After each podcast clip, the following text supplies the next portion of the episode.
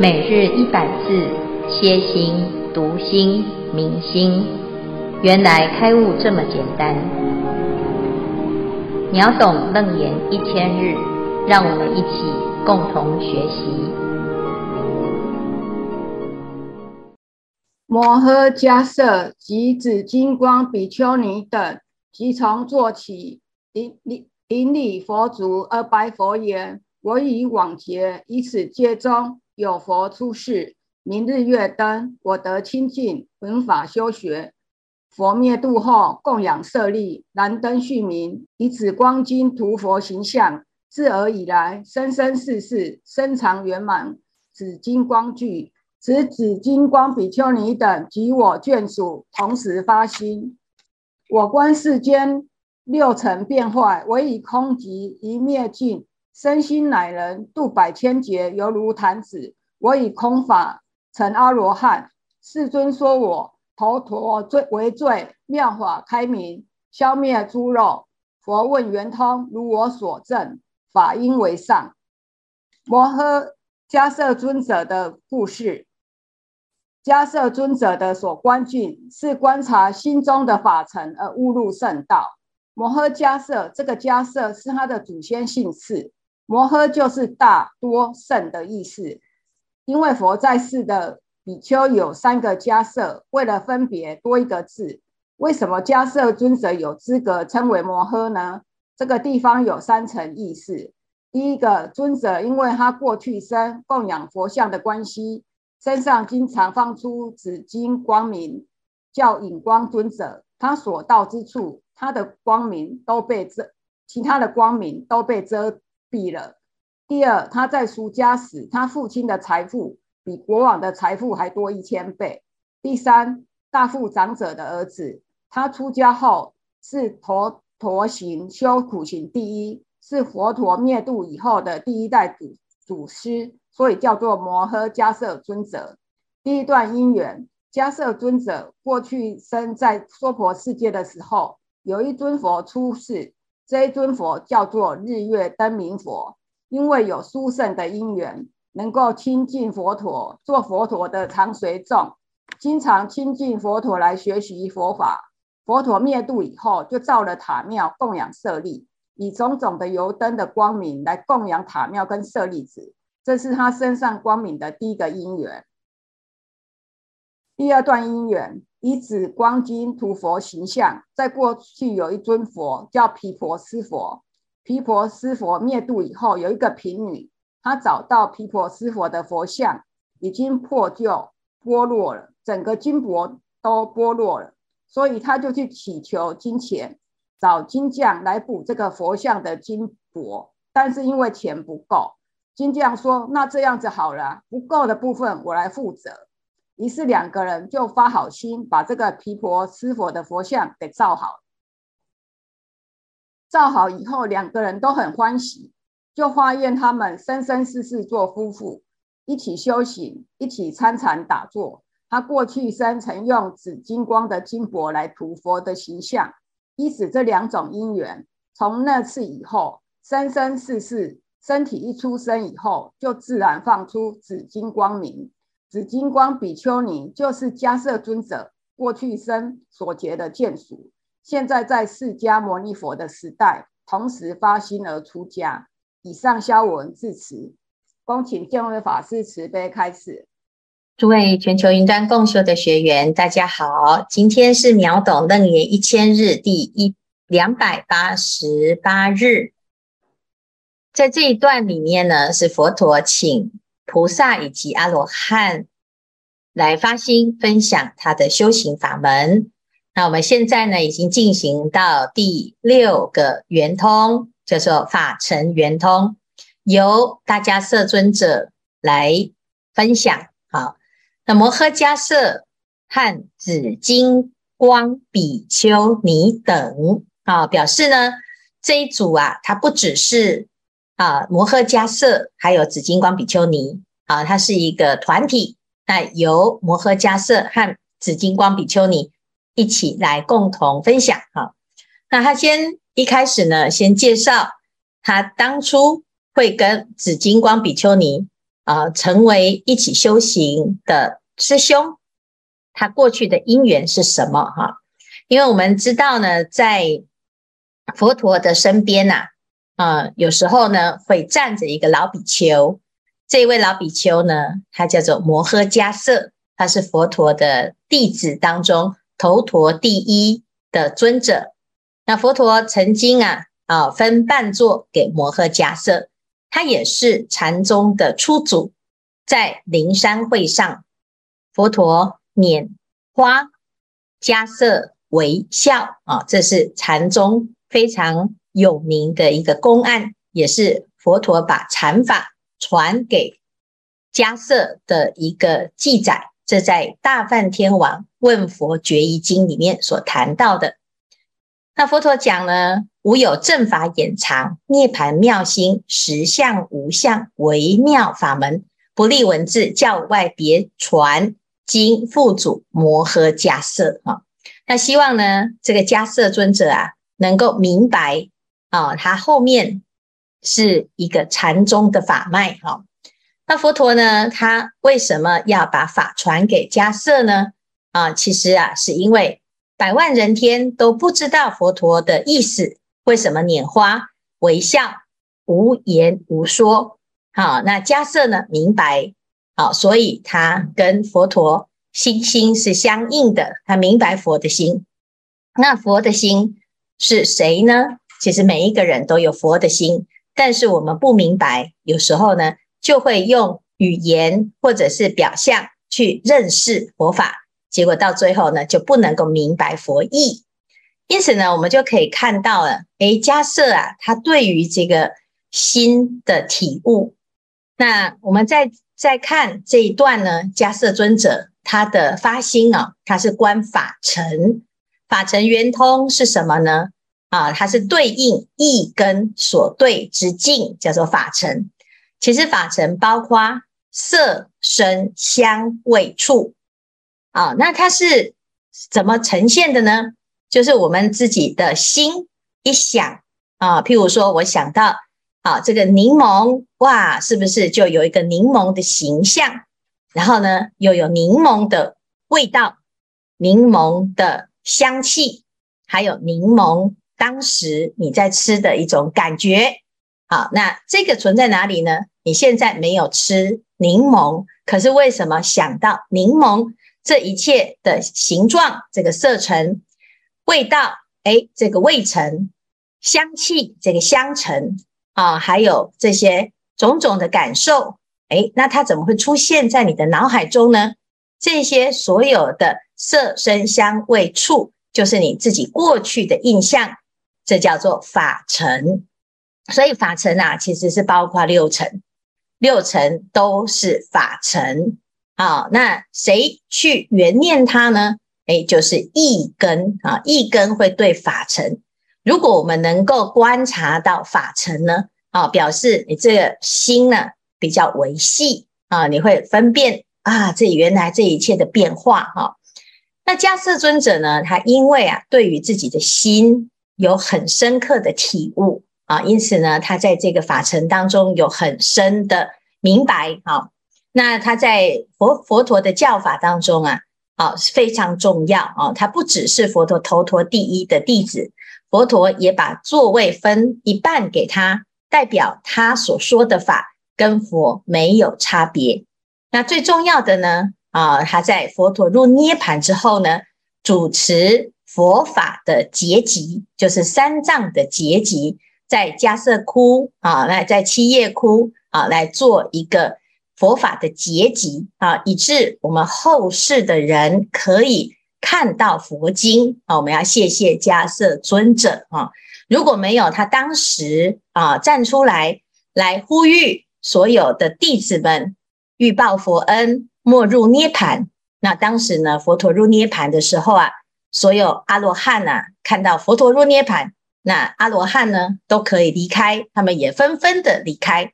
所以当时的情况非常的惨烈哈啊！一切的这个大弟子们呐啊，或者是啊阿罗汉弟子们呐啊，就开开始呢，也跟着佛陀一样啊，就往生。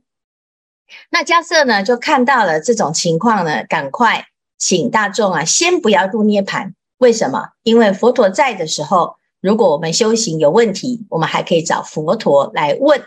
可是佛陀不在的，那谁能够代表佛陀呢？啊，因此呢，迦叶啊，他就到须弥山顶去起集众啊，叫大家呢，通通都先慢一点啊，不是不要入涅槃。是慢一点啊，那做什么？全部的人都集合，先把佛陀的佛法传下来啊。所以佛法僧啊，这个里面呢，最重要的是这个法宝的流通。那法是什么呢？成佛之法。因此它有分成经、律、论三藏。那迦叶尊者呢，就主持的这个结集的活动啊，让所有的佛法可以留下来。这是迦叶尊者的发心啊。那对于迦叶自己的修行来讲呢，他在遇到佛陀的一个礼拜内，他就证到了阿罗汉啊。所以他在这个啊佛教当中呢，非常的哎，这个根性非常好，算算是上根利器哈。那他哎开这个开悟了之后啊，成道正果了之后啊啊，他就想说，哎，他过去啊。啊，曾经结缘啊的太太，哈，就是他啊的前妻出家之前的太太，哈，那也是两个夫妻啊，非常的有善根，哈，就是都有共同的想法，都喜欢修行，而不是要过世间的生活。那他自己呢，遇到了佛之后呢，啊，他就觉得，哎，要把他的夫人也接回来，在僧团里面修行出家。那没想到呢，他回去呀，啊，去找他的太太的时候，他太太已经进入了外道哦，就在这个外道群中呢，在修行。那他知道了这走错路啊，啊，就不如不走，所以他就把他的太太引渡到佛法当中啊，成为紫金光比丘尼。那迦瑟呢，跟紫金光比丘尼两个人的身上都有一种特质，就是会发散。紫色的光啊，其实不是紫色，其实是金色。但是呢，金色里面呢，如果这个金的纯度很纯啊，它的颜色呢会比较暗沉，所以呢，它其实是暗金色啊。那这个是最高贵的颜色。那为什么他们会有这样子的色彩的啊散发呢？啊，他就讲：我于往劫于此界中有佛出世。啊，那在什么佛的时候出现啊？一个得度的因缘呢？啊，那个时候呢，那一尊佛叫做日月灯佛。我得清净闻法修学啊，我是跟着这个日月灯佛学法的。那在学法的时候啊，哎呀，我知道佛法非常非常的重要。但是日月灯佛呢，灭度之后，他就继续推广佛法。那怎么推广？啊，推广呢有很多种方式啊，哈，那最重要的呢，哎，就是要有佛的啊遗遗骨啊，乃至于佛的法身，所以呢，供养舍利，这个舍利啊是佛陀的遗骨啊，色身的遗骨。那遗骨呢，见到舍舍利就等于是见到佛，或者是呢啊造佛像，这个像呢代表佛。啊，所以呢，他就到处去供养这个舍利，然后呢，燃灯续明啊，就是以灯来供养舍利。那甚至于呢，以紫光金来涂佛形象啊，就是用最上等的金，会散发出紫光的金来涂佛的形象。哈，因此呢，他有这样子的发心啊，啊，来供养佛。啊，乃至于供养佛像呢，所以呀、啊，从此以后，世世生生，身常圆满紫金光聚。啊，此紫金光比丘尼等及我眷属同时发心。哈、那他就讲啊，从此之后啊，我们就有这样子的果报，这个果报非常的庄严。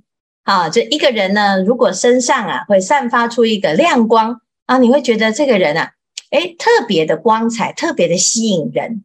好，同样的，如果呢，哎，这个人呐，呃，最近很倒霉，你就觉得他这个身上有一股黑气哈。那这摩诃迦叶呢，因为供养的佛，供养的佛像，所以呢，他感得这种庄严的光彩。但是呢，啊，我们看到迦叶啊，如果看到迦叶的形象，你会看到他抱着拳头啊，那其实他抱着拳头呢，就是不要让这个光啊散发出来啊，因为他的拳呐、啊，只要一展开。就会发光啊！那一般人呢，可以看到这种光啊，哎，就会特别觉得很奇特啊。所以有时候啊，这迦叶啊，他会把这个光隐蔽啊，甚至于呢，刚才所讲的这迦叶翻译成中文的意思叫做隐光，就是只要他在的地方啊，其他人都黯然失色啊，他的光是会把其他的光吃掉的啊。那因此呢，我们就知道这个殊胜的果报，它不是只有听闻佛法哦，它还行法供养，还行财供养哦。因此呢，这个迦叶很有福报，乃至于呢，他跟紫金光比丘尼呢，两个都是贵族哈、那后来遇到佛陀之后，就归投于佛陀的座下，成为佛的很重要的弟子。那迦叶啊，一直都很低调，他是修头陀行，修苦行，所以有时候呢，诶，大众都不太能理解他，感觉呢，他好像比较孤僻，不太想跟人家相处。所以有一次呢，佛陀就分半座给迦叶，让大众知道，其实在佛的心中，迦叶等同于佛。好，他也希望呢，大众能够理解，乃乃至于能够接受。大迦叶是一个非常好的修行人。那大迦叶这一辈子啊，通常都是啊独来独往，不跟人群聚啊。但是呢，在佛陀入涅槃之后啊，他看到佛法如果没有人站出来主持，好，那么这个后面啊，佛法它会变化，乃至于没有传承。因此，他就发心集结了三藏。好，迦叶的。的故事非常的精彩啊！如果各位有兴趣，可以多听，也多去研究大迦叶尊者哈。那这一次呢，哎，他在这个法尘当中呢，就做了一个发心啊。一开始呢，他就来谈他跟紫金光比丘尼的因缘哈，他们都是共同发心，也一直很有缘分哈。那这个缘分呢，有时候是一种情缘，有时候是法缘。那至于迦瑟和紫金光比丘尼是不是有什么故事呢？那当然，它还有很多其他的故事，但是最重要的就是他们是共同有共同的志向，呃，喜欢供养佛，也喜欢修行。好，那我们身边呢，有时候会有这样子的眷属，有这样子的朋友啊，其实大众呢都是很有缘分。大家一起相约成为师兄啊，成为互相啊同修的法侣啊法友啊，因此呢，这是非常有趣，而且也很难得的结缘哈。那迦叶尊者呢，他也观察了他的啊这个自己的修行啊，是非常的有悟性的啊，所以呢，他就讲他自己的修行，其实他是器物空性。啊，因为空法而成道，成就阿罗汉。世尊说我头陀为最啊，就是修这个头陀行哈、啊。那他呢，其实在整个修行里面呢，算是数一数二哈、他是遇到佛陀，很快就成道正果了。那的确呢，是很不简单啊，而且他也很慈悲啊。虽然呢，有很多的时候呢。大众不太能理解，但是他依然自得其乐啊！所以啊，这是迦瑟尊者的故事。那今天呢，有这个因缘啊，大众可以认识迦瑟尊者，我们就啊，对于这些修行苦修之人呐，啊，有一种钦佩之心。那同时呢，我们也要学习迦瑟护法护教的精神啊。好，以上呢是今天的内容。那我们明天再来开始。谈他所悟到的这个空法是怎么来空一切的万法，那看看大家有什么问题或者分享。阿弥陀佛，弟子法觉这边有一个问题，就是大家都知道，舞台上要有聚光灯，站在台上的主角才能够显眼，电视主播也要打光才能够明亮、清晰可见。那么有一次呢，我在吃饭的时候呢，隔壁桌有一位大概阿弥陀佛，约莫六十岁的修道服的师姐，她的身跟她的脸都神采奕奕、炯炯有神，散发光明。当时呢，心里就想啊，我要学，我也我也要学佛，学到跟她一样，这样才会有影响力啊。但是也经过了好几年嘛，《观音菩萨记》就有提到清净庄严累劫修。所以呢，我们可以极音速的念华严经啊。那么有什么极音速的可方法可以让自己发光啊？要请示师父，除了上次说的要学习慈悲、智慧、精进，那我们要怎么样修才能够让自己多发一点光？以上，嗯，提问，谢谢师父。嗯、呃，谢谢法觉哈，我们。哎，要知道，就是这个光啊，是佛陀常常说哈，有很多人都可以发光哈，只是光有多远？像佛陀叫做无量光啊，那佛的光呢是无量无边，它它的光代表的是智慧。我们在。楞严经里面有讲到，当佛陀要持楞严咒的时候，佛顶是放光，有百宝光啊，光中涌出千叶宝莲，有佛化身啊，结跏趺坐哈。那这个光呢，代表的是一个智慧的展现啊。那菩萨呢，身上也有光啊，菩萨的光是慈悲的光啊。我们一般的天人啊，天人也有光啊。天上的人呐、他会散发出一种清净的光，哈，那这叫做天衣啊。那有时候呢，为什么他会有光呢？啊，第一，佛陀的光是智慧之光，那菩萨的光是慈悲的光，天人的光是福报的光。那如果我们能够持戒，持戒啊，就能够修十善，十善就是一种。光的展现，哈，一个人的心地善良啊，你会觉得啊，他好像身上有一种光，好，那如果一个人呢，心思很邪恶啊，那你就有时候会觉得他的身上有一股哈杀气，哈，那这是其实是相由心生，所以如果你要速速的有光的话呢，就是最快的方法，就是明白自己的心，把自己的内心当中啊，啊。可以最亲近的，乃至于最慈悲的啊，还有最精进的这个法呢，把它启发出来。好，那这个就是速速发光的方式啊。但是呢，归根结底啊，我们啊要知道，像迦瑟他的这个福报，它是自然感光，从内心的清净所展现出来，他没有要诶表现。哦，所以他平常都很低调，因此我们会看到他的法相当中呢，他就是会握拳，哈，乃至于他有一点啊，这个弯腰，啊，有一点呢，这个垂着他的头，啊，那就是代表他是很谦逊、很谦卑的，哈。那这个谦卑呢，啊，叫爱爱内含光，哈，他其实呢也没有要去展现他有光，哈。那当然一个人呢。有智慧又有慈悲，然后他又乐于修善法，广结善缘啊，那就会自然而然呢，他就好像一股啊，这个有 spotlight 一样哈，就会聚聚光啊，乃至于吸睛啊。那希望呢，大众啊，如果你要学习这种最方便的方法，就是回到自己的清净心去散发出你自信之光好。那这是回答。法觉的问题，哈。阿弥陀佛，请说。喂，阿弥陀佛，师傅，我尽量在亮的地方有没有光？有有有。我我我们读到这个呃迦叶尊者，其实有好多好多的故事哦。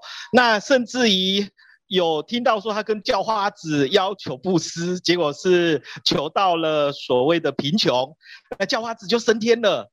那我们这些凡人看不懂哦，到底是怎么回事？所以在这边我们会觉得很殊胜的是说，世世生生都会有那个发光啊。那这些福报呢，我们这一组在讨论的时候，其实有一些疑惑啊，它是蛮抽象的，所以需要用一些智慧去了解它，什么样才是好的，什么样是坏的。好，那师父曾经在《金刚经》写禅的开示里面有举过例子，是说国王狩猎的时候啊，手指头。好，手指手指头没有了，但是呢，他这样子就不会被蛮族拿去当祭品，所以到底是好还是不好？这个福报，这个福德的资粮，有时候需要用智慧去了解。那我们这一组大家讨论的时候，有一位师兄蛮厉害，他说：知足常乐的人啊，就是很有福报的，这是人间的福报的想法。那不知道出世的想法是如何？请师父开示。阿弥陀佛。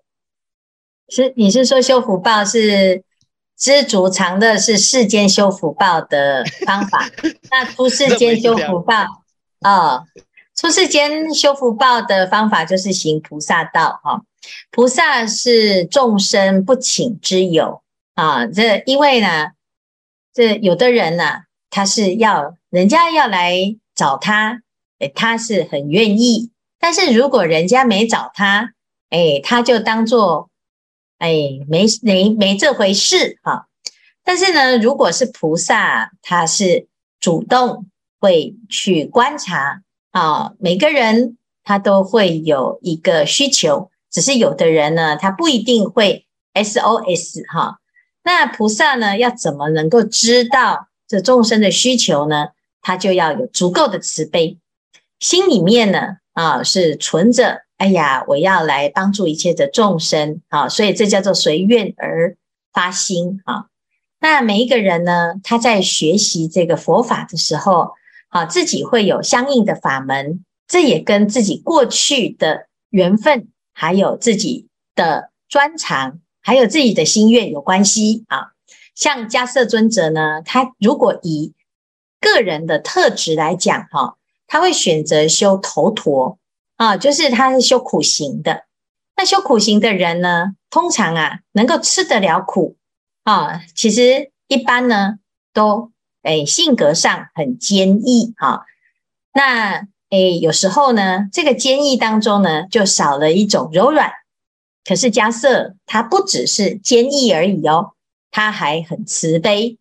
好，所以我们要成为一个很完整的人呐。好，第一就是要先。了解你自己是什么发心哈。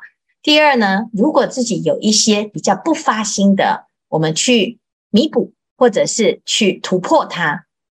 啊，那就像假设，诶，他是起贫不起富，好，他就觉得呢，他自己的慈悲心啊，好，好像比较容易去同情那个贫穷的人。他为什么要去把这个教化子也把他找来？哦，就是很贫苦的一个老婆婆啊，哈，好，她也要去跟她化缘。一般人想说，我都已经没有钱了，你还要来找我？那你这个不是一层什么一只羊扒好几层皮吗？哦，那你要化缘呢，你应该要去找有钱人。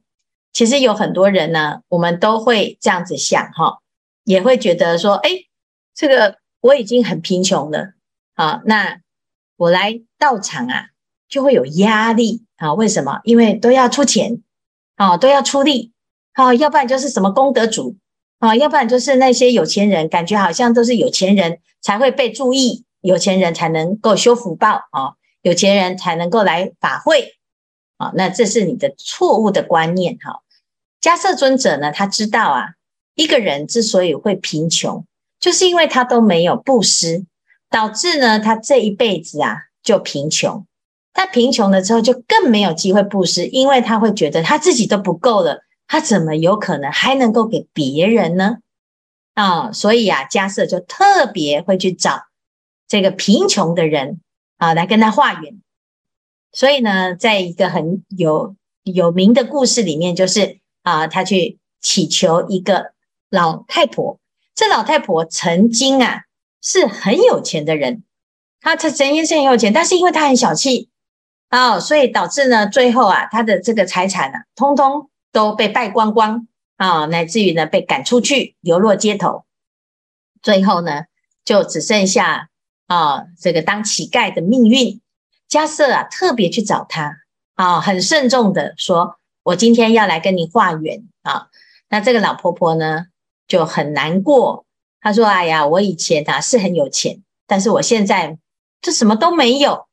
你来找我化缘，我也是很想，可是我没有东西可以供养。”迦叶说：“没关系，你有什么，我就能够接受。你只要愿意啊，都可以。”结果呢，这老太太呀、就把眼前刚好有人送给她好一碗汤，好，那这个汤还发臭了啊，因为啊，她喝不完啊，乃至于呢要省着喝，过了好几天还在吃那一碗酸臭的汤啊。那这迦瑟呢就说：“好，那你就供养我这一碗汤。”好，那结果呢，哎，当场啊，迦瑟就把它喝下去。这老婆婆啊是痛哭流涕。非常非常的感动啊，也非常的啊，这个谢谢尊者愿意不吝惜、不嫌弃的接受他的供养。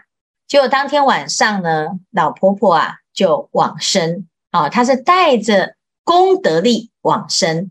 结果往生了之后呢，哎，她就到天上去，回头呢啊，一看我怎么这么有福报，怎么变天人了？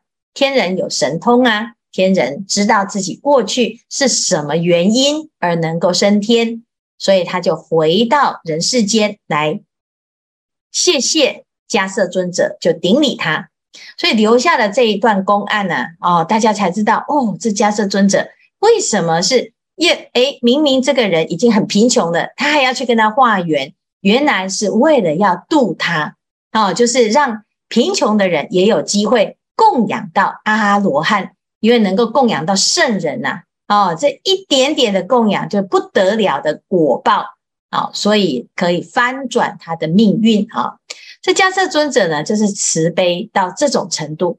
可是，在《楞严经》里面，佛陀其实也有呵斥他了、哦，就说，哎，虽然是这样啊，可是啊，也不一定值得标榜啊、哦，因为你是贫穷的人要度，那你遇到有钱人呢？